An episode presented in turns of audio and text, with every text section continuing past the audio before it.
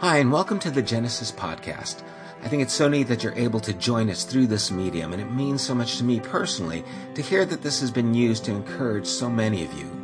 It has always been the posture of Genesis to tangibly extend the love of Jesus in various ways, both locally and across the world. We support programs that assist families in need, contribute to ongoing works and building projects in Mexico. We've built a latrine and cafeteria for St. Andre's School in Haiti, as well as are advancing a food program there that we hope will help feed the children for years to come.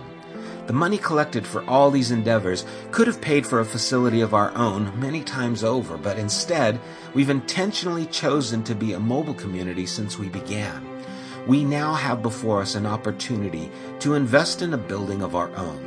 We're not doing this, however, without considering the works we're committed to or even the works we feel compelled to keep doing in the future. But we're asking if you've benefited from this podcast or from anything that Genesis has done, would you consider partnering with us by donating to this work directly at www.thegenesisstory.com and click on the Building Fund tab. Joshua told the people, Consecrate yourselves, for tomorrow the Lord will do amazing things among you.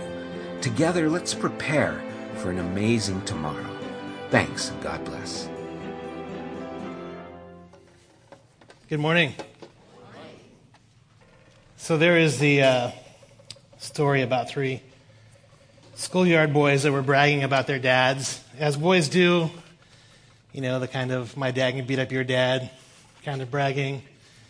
And this time they were going to talk about their dad's careers. And the first boy said, Well, my dad, all he has to do is scribble down some words on a paper. He calls it a poem. And they pay him $100 for it.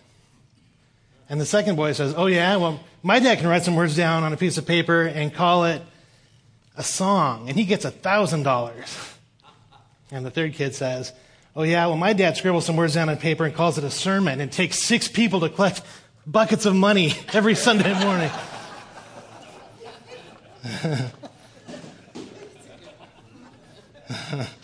it's fun to tell pastor jokes when he's not around. Bragging is one of those things. It's funny business, isn't it? We learn it on the schoolyard, and it never stops. Pride kind of swells in all of us, and that is what we're going to be talking about this morning a little bit. Can I tell you what I think is one of the funniest verses in all the Bible? And maybe, maybe you'll find it funny too. I don't know.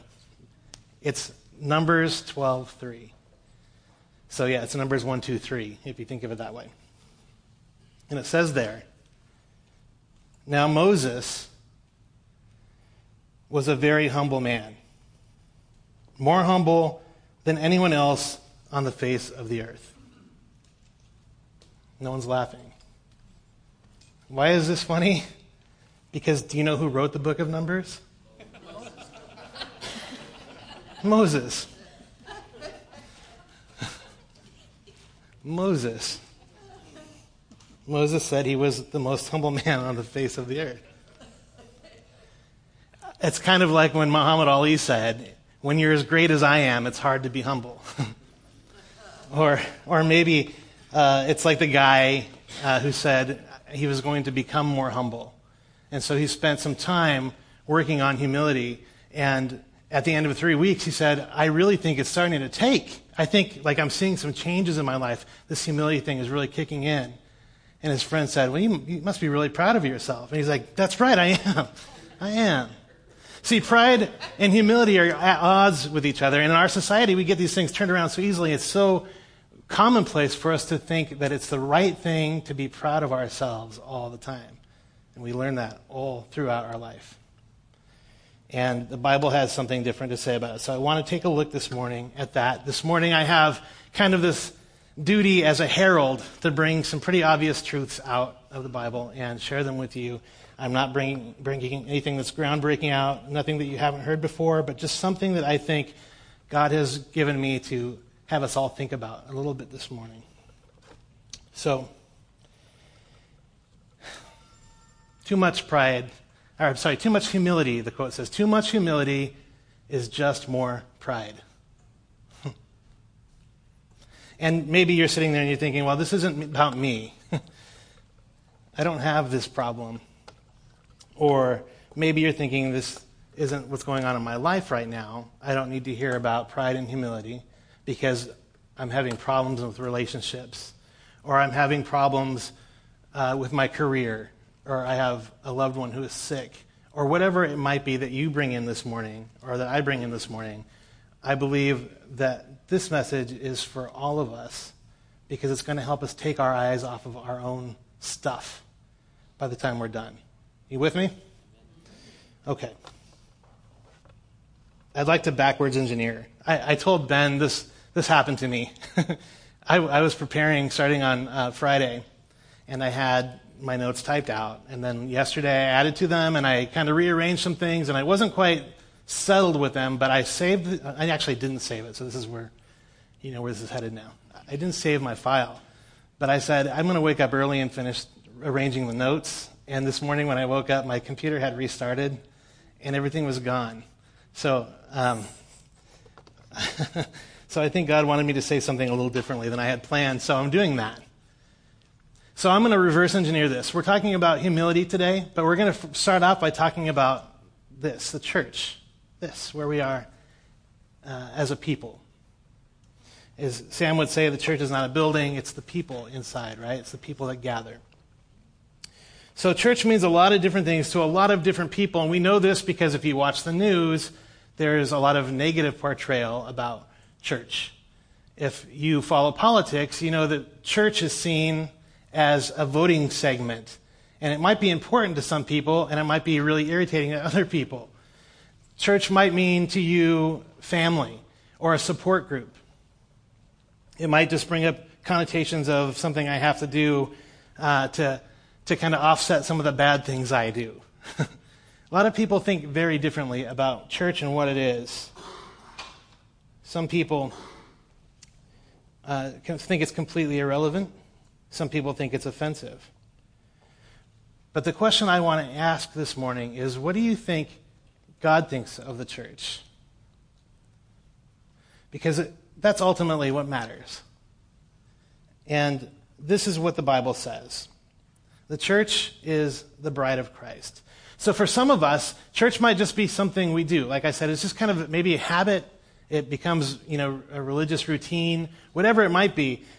I'm not saying that to you. I'm just throwing it out there. I know a lot of people in my life. I, I grew up in, in, that kind of environment. Uh, but the Bible says that the church is the bride of Christ. It says, Jesus said, I will build my church. It's very personal to God. And Paul tells us in Ephesians 5 that Christ loved the church and gave himself for her. So personal to God that he refers to the church as her, as his bride, his beloved. So when we're getting ready on a Sunday morning and we're kind of grumpy about having to go somewhere early on a Sunday morning when it's our day off and we'd rather just sleep, and we think, you know, we take these things lightly, I just want us to get a clear picture that God does not. Now, church isn't just something that happens on Sunday morning. Church is what happens when God's people gather, wherever, anytime, any place. That's what, it's, that's what it is, and that's what it's about. But this is the key. To Jesus, whatever is going on in the church, it's not irritating him. It's not irrelevant to him. He's got his eye on it, his focus on it. And if we read the, the letters to the churches in Revelation, we know that he's watching what is happening in the churches that are built in his name. And so, this is Jesus. This is what he cares about. God is paying attention. And why would he pay attention to things that silly people like us do on a Sunday morning? Why would he? Because the Bible tells us in Ephesians chapter 3 something that uh, took me a long time. I read Ephesians a lot of times, and I think maybe three years ago, I was reading through it again, and this verse, actually, for the first time in my Christian life, stood out to me. And I can't believe that I've always missed it. But uh, it's in Ephesians 3 10. And I'm going to read a little bit more of that for context sake. But this, God says, is the purpose, the eternal purpose for the church. That's important stuff, right?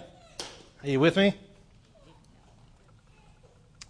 Paul says, To me, though I am the very least of all the saints, this grace was given to preach to the Gentiles the unsearchable riches of Christ and to bring to light for everyone what is the plan of the mystery hidden for ages in God, who created all things. verse 10, look.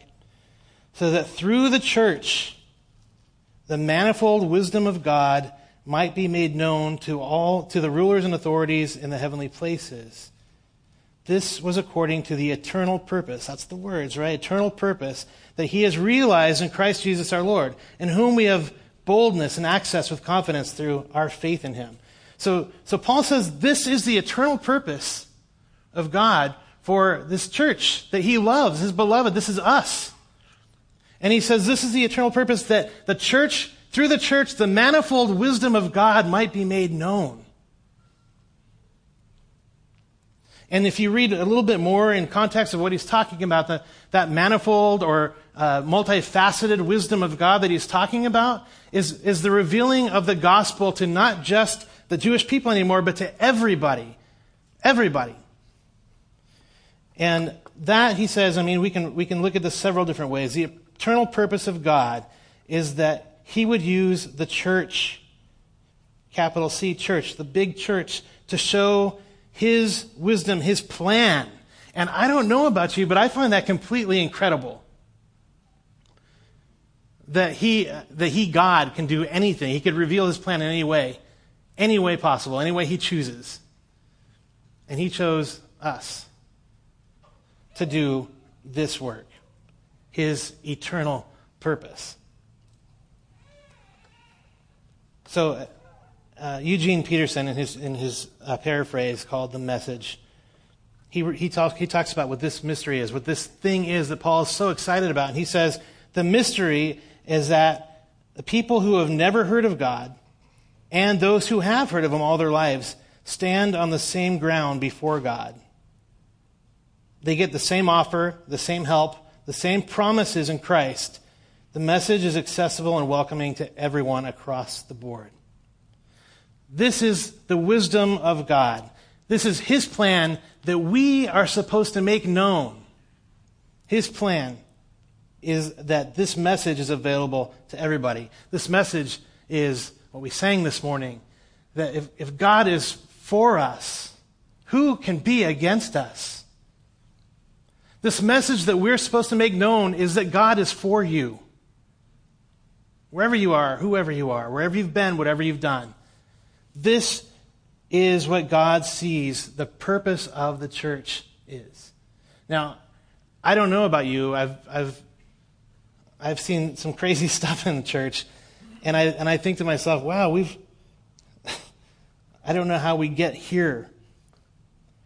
How do we get to being the wisdom of God or showing the wisdom of God when there's so many fractions and so many, so much in, infighting going on?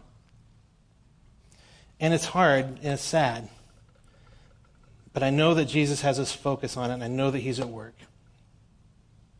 I saw recently a, a, a Facebook post from a friend of mine who lives in Canada said that 50% of Canadians think that religion does more harm than good. Half the people. I'm not sure what it's like in the U.S., but I think it's probably a growing number. It's a sad state. It's a sad state of affairs, and that's where we're at. But uh, Let's keep on track here. If it's our job as the church, if it's our job to make God's plan for humanity known, where do we start? I'm glad you asked. Let's look at John chapter 17. In this prayer in John 17, Jesus is praying to the Father, and it's a beautiful prayer. And if it's been a while since you've looked at it. I, I encourage you to read through the whole thing because this is insight into the heart of Jesus. This is insight into what mattered to Jesus, and therefore, as his followers, what should matter to us. But I just want to read two verses down, starting in verse 20. So he's praying for the sanctification. He's praying, he's praying that these people, his followers, would, would kind of stay on course, stay on the course. That's what he's praying. And then he gets to, to verse 20 and he says, I do not ask for these only, So I'm not just praying for these 12 or 120 or 5,000 or whatever it was that he was praying for at the time. He says, But I also pray for those who will believe in me through their word. That's us. I'm not praying for these ones only, but I'm praying for all those who will believe in me through their word. Verse 21 that they would be, uh, that they may all be one, just as you, Father, are in me and I in you, that they also may be in us so that the world may believe that you have sent me.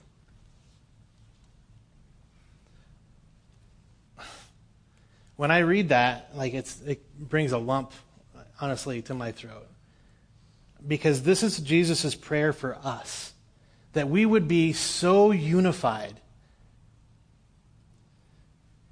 that we would display the manifold wisdom of God to the world and he says, and then the world may believe that you sent me.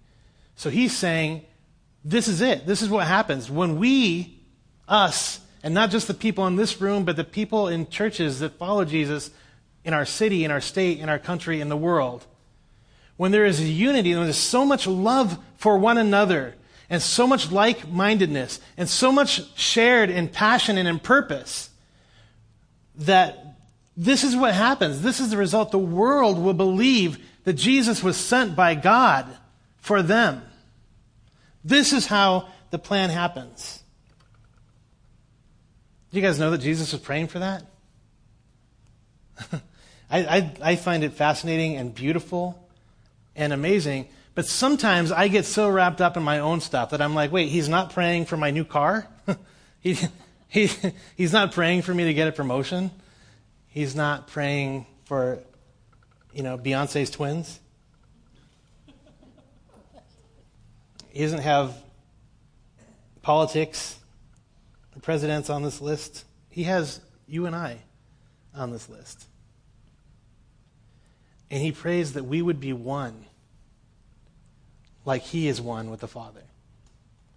It speaks of intimacy, it speaks of a close, loving relationship. It speaks of family. That's what he prays for us. So if we look at what Paul says in Ephesians 3, that this is the purpose, the eternal purpose of God is that we would make known to the world the plan that God has to show that he is for us, for everybody. That's the plan. And Jesus says the plan comes to fruition when these people start to love one another and love on one another and have so much unity that the world will take notice that there's something about what is happening in the church of God that his wisdom would be made known. And they would believe that Jesus is who he said he is. He prays that we would be one. Not the kind of unity that makes us all go out and buy the same clothes or tennis shoes. Not that kind of unity that means that we all have to look alike, dress alike, or think exactly alike. But we, it does say that we would have the mind of Christ. That there is this real unity in what we're about. But unity isn't maybe what you think of right off the bat. Unity, unity thrives in diversity. Unity thrives in our differences with one another. It lives in grace because none of us are perfect. It tears away at loneliness. It tears away at uh, self destruction or isolation. It tears away at the idea that I'm all alone.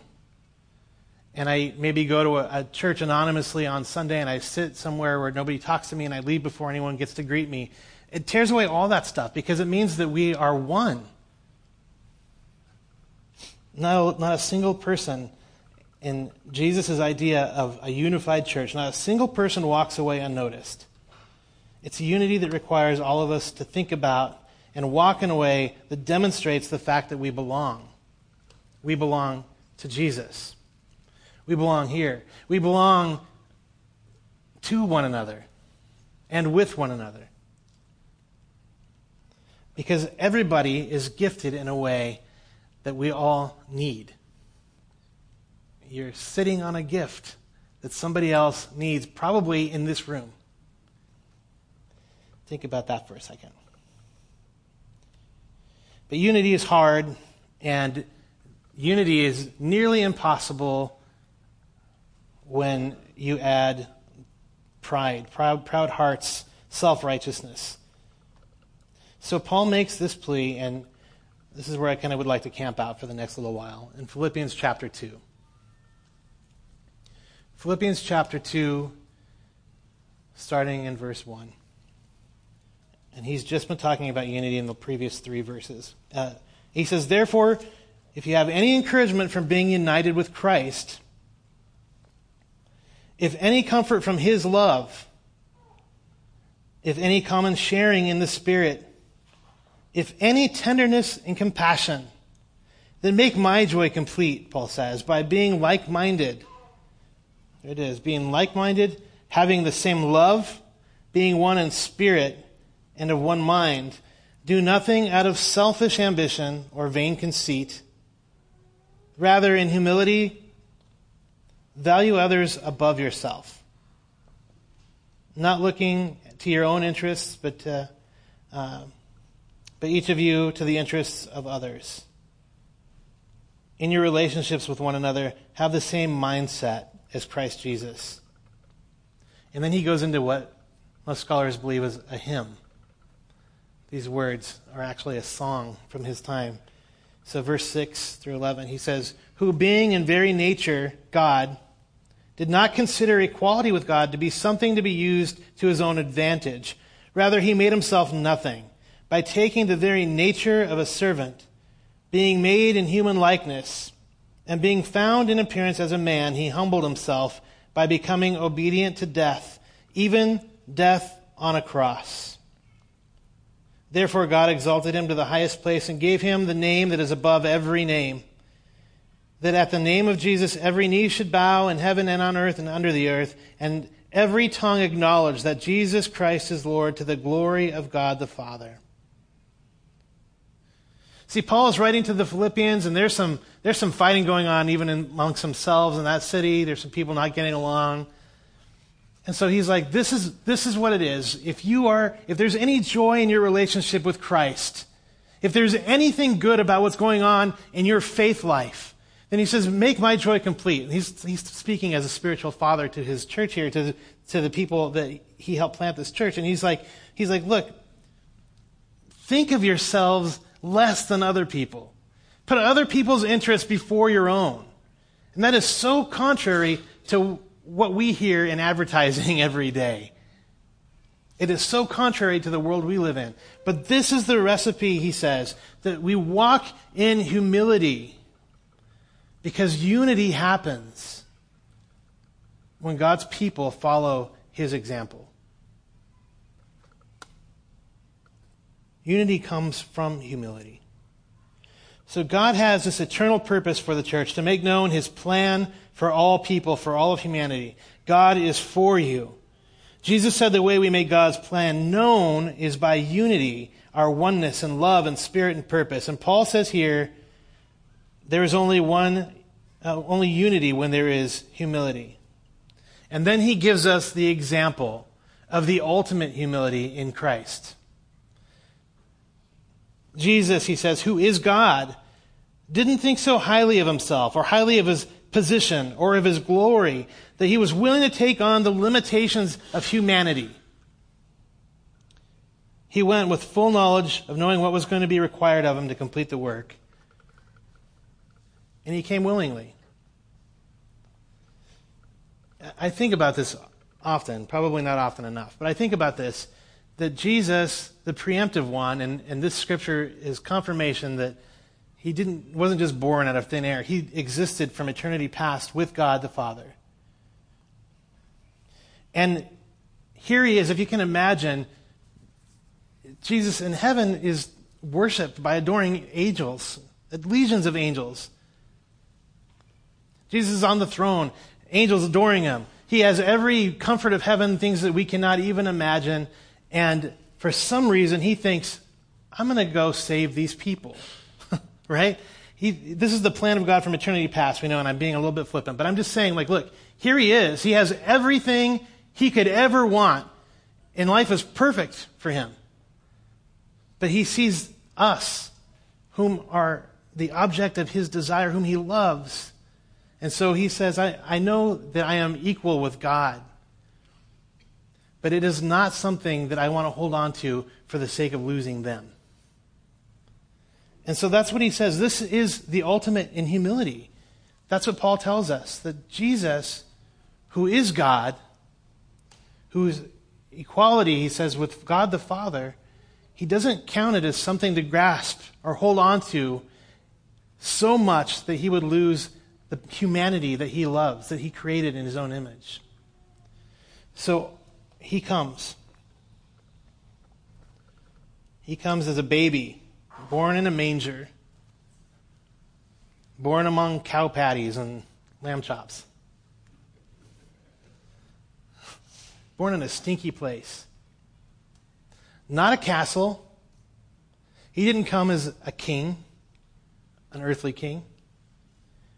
He came very humbly, born to peasants. Think about that. God Almighty. The example he, he gives us is a baby. Couldn't even walk or talk. Born to a teenage girl. Think about the humility that that took. The God of the universe. And this is the example. No castle, no throne. He replaced the adoration of angels with the scoffing contempt of people, the same people he came to die for. And he says, I came to serve them. He came to serve and not be served. Humility is hard. Humanity is pride prone. C.S. Lewis said that, that pride is the root of every sin. I struggled with that for a little while, but I think looking through scripture after scripture, I see what he's saying. So if you have a tree and all these branches display all the sins of humanity, at the root of all of these is pride. And I thought, well, maybe, I mean, let's look back. So Lucifer uh, I don't know if you remember this, maybe the first sin, right? Ezekiel 28 17 says that his heart became proud. Lucifer, his heart became proud on account of his beauty. And it says he corrupted his wisdom because of his own splendor. He apparently became so impressed with his own beauty and intelligence and power and position that he was no longer satisfied with his position in the hierarchy of heaven, he wanted to be worshiped. That was his pride. And then if you think about the fall in Genesis chapter 3, that's what happened there too, right? He came after them and he said, You can be like God. And the scripture tells us that that was appealing to Eve. Amongst other things, it looked good to eat too. she was thinking with her taste buds. But also, he says that, that, exactly that, that he came tempting them with pride and they fell for it. I mean, yeah, I'm going to be like God? That sounds pretty cool. He, also tried the same thing on Jesus if you look in Matthew 4. Again, the devil took him to a very high mountain and showed him all the kingdoms of the world and their glory. And he said to him, All these I will give you if you will bow down and worship me. So, he's, what's he doing here? He's displaying his own pride, but he's also offering Jesus the kingdoms of the world. He's appealing to his pride. And we know how the stories go. Adam and Eve, of course, they fell for it, but Jesus did not. The point is, there is a weakness in human armor, and this is what it is it's pride. It's the tendency for all of us to think that we know better than somebody else, that we are better than somebody else, or that our, our way is the only way, our way is the only right way. It's all of this stuff that happens. We have a weakness in our own armor. We like to think of ourselves as the hero of our own story or any story we tell. And really, when we read and understand the gospel, we know that Jesus is the hero of our story. We are prone, we are prone to put ourselves on his throne, making decisions based on what's best for us and not based on what's better for somebody else or others. And so, therefore, we consider ourselves first. Therefore, Paul says, this is what's happening in Philippi. The reason that you're, you're bickering is because everybody thinks they're right. Everybody thinks their interest is the most important one. And he's saying, stop that. Consider somebody else first. Put them above you. Put their needs above your needs. Put their, their ideas above your ideas and see what happens. This is humility.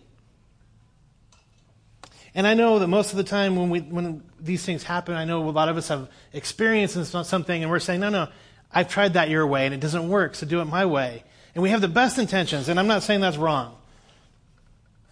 But we want to do something good. We want, we want our efforts to work well. So if we have experience and we want to put that to work, I understand all of that. But pride can give us the biggest blind spot.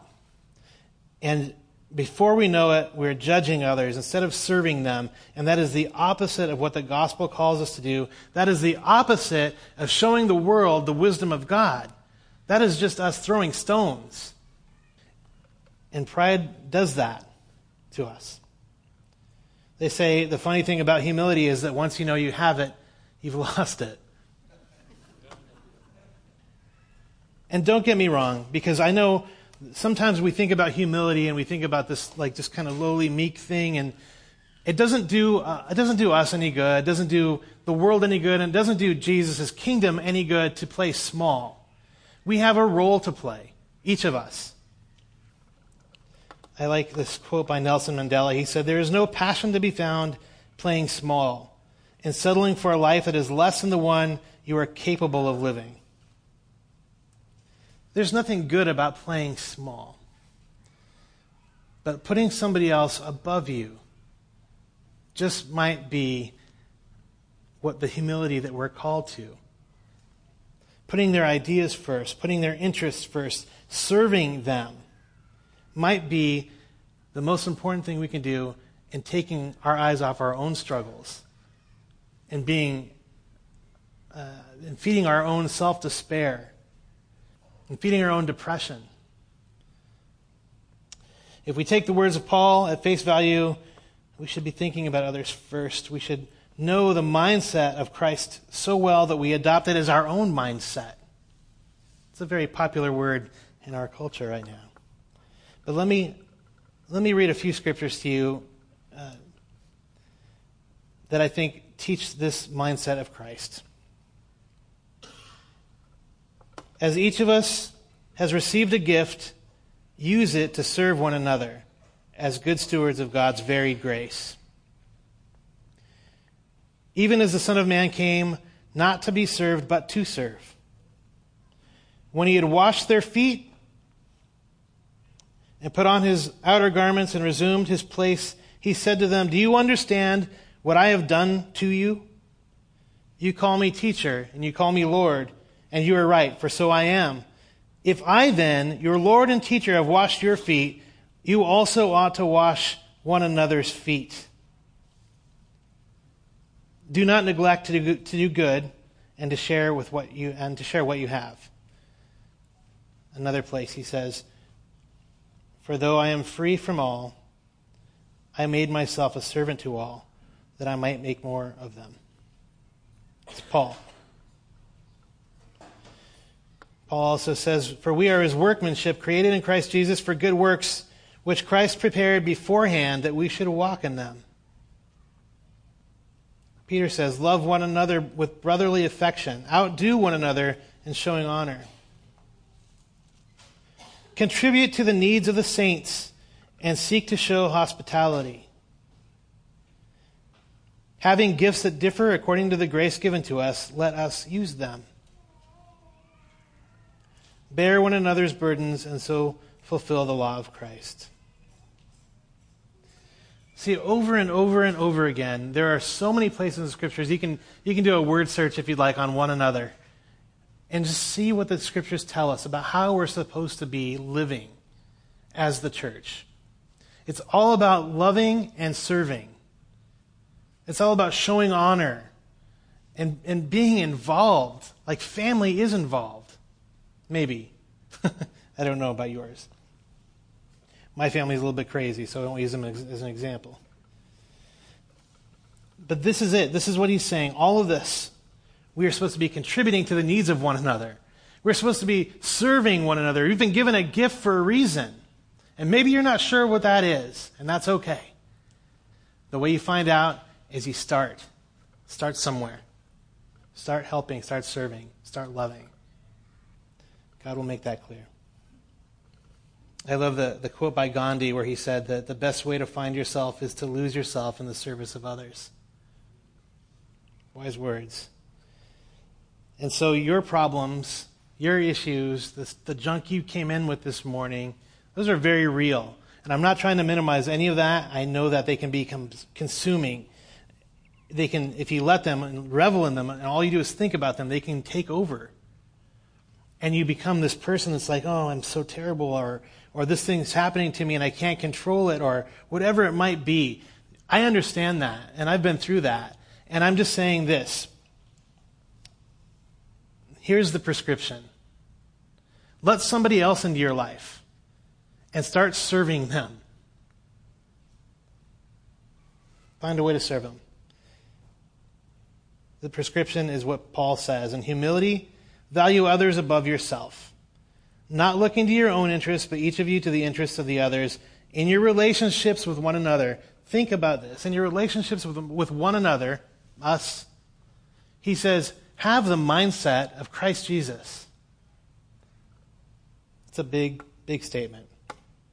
And I just, I mean, just by way of clarification, this is not how we earn salvation, just to be clear. This is what we do once we have it. This is how we're to, to behave and act and walk. Walk, a, live a life worthy of the calling, right? The, the gospel itself points us in this direction. Jesus gave us the example. And he says, have that mindset, that same mindset of Jesus in our relationships with one another. So, like I said, I know we come here, we come with burdens, we come with troubles, we come with a lot of junk that's happening in life if we can lay that stuff aside long enough to talk to somebody else and hear about what their struggles are, then we, then we suddenly start sharing those burdens together. Does that make sense? We, we, we bear the burdens of each other. We help each other through the hard times. What happens so often is it's pride. It's pride that keeps us from sharing those things. It's pride that makes us think that we can just we can heap this stuff on our own backs and our own backpacks and carry it wherever we go. It's pride that makes us think that we don't want anybody to know that our life is anything less than Facebook perfect.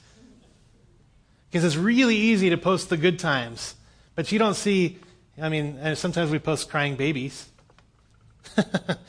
but we you don't see the junk that's happening in people's lives on Facebook very often. And when you do, you tell them to stop whining. This is, this is the world we live in. People project perfection. We, we, we, we project a happy life or whatever it is. And all of us are dealing with stuff. All of us are struggling through life. We're all strugglers. Amen? Maybe your life is perfect and you're like, not me, man. But if that's you, then we need your help. We're here to support one another. Maybe it's a financial burden. Maybe it's a relationship burden. We are here. This isn't just somewhere we come spend our time on Sunday morning to feel better about ourselves. We are here for a purpose. And you might have a gift that somebody on this side of the room needs, and vice versa. And you've been sitting on it because you don't know what to do with it. And you don't know what to do with it because you're not talking to people. And you're not talking to people because you're afraid to share your burdens. And you're, you're afraid to share your burdens because it's pride. Is that harsh? I do the same thing. I'm not, I'm not, I'm in the same boat. I went through, I went through a marriage failure because of this very reason. bared all these burdens. I didn't want anybody to know that I was struggling in my marriage. And it fell apart. And I let the wheels fall off. That's how I always, I don't know how else to describe it. I spent so many, so much time, so many years trying to hold it all together. And I couldn't do it anymore until I just let it fall. And that's what happens when we don't bear each other's burdens. But if we do, if we do what we're supposed to do as the church of God that is supposed to be making known to the world that God is for us, no matter your junk, no matter what you're struggling with, it, it doesn't matter. We've all been through it. We've all seen it. We all have been, maybe dealt with way worse things than you're struggling with now. It doesn't matter. It doesn't matter because God is for you, whoever you are. And we are his people. So there needs to be there needs to be a, a, dropping of the walls, a bringing down of the walls. There needs to be humility in God's people. And there needs to be a realness about us, tenderness about us. So, again, if you can lay your junk aside long enough to realize that you're not alone in it, that there are people in this room that need you, and you might think that you're that you're useless to other people in this room, but you're not. You're not. Nobody, nobody slips by in the unity of Christ's church. And I'm saying this is a step of faith. Come down off the throne of your life for a little bit and let Jesus sit there. Concern yourself with that something else or somebody else, what they're going through, what their, what their ideas are. And maybe it just is the first step in the part that you're playing in this bigger picture. And something that is bigger than you, and something that is bigger than me, and something that is greater than our combined struggles in life. It's a church. It's the church, is what we are supposed to be doing. Making known the manifold, the multifaceted, the beautiful plan of God that He is for us, He is for you. And we make it known when we have unity in the body of Christ. And we have unity in the body of Christ when God's people can humble themselves and love, love, love. And like Alex prayed, see with the eyes of Christ, that changes us. Amen? Let's pray. Father, we thank you for your word. We thank you that it's not easy. We thank you that it calls us to uncomfortable places. It calls us to be vulnerable. It calls us to be one in mind, and one in spirit, and one in love, and to take on the mindset of Jesus, who gave himself, who gave himself it calls us to take the mindset of Jesus who gave himself for the sake of humanity. So I pray, Father, that you would give us that mindset today, that you would give us a profound love for one another and a profound burden for what is happening in the lives of our family around us, and help us to take our blinders off and see ourselves the way you see us Help us to lay our pride aside long enough to love the way Jesus loves. Help us to love each other more deeply and draw us closer to you. We ask in Jesus' name. You have been listening to the Genesis podcast. We invite you to join us at one of our weekly gatherings. You can find more information at www.thegenesisstory.com as well as opportunities to help financially support this podcast. Thank you for listening.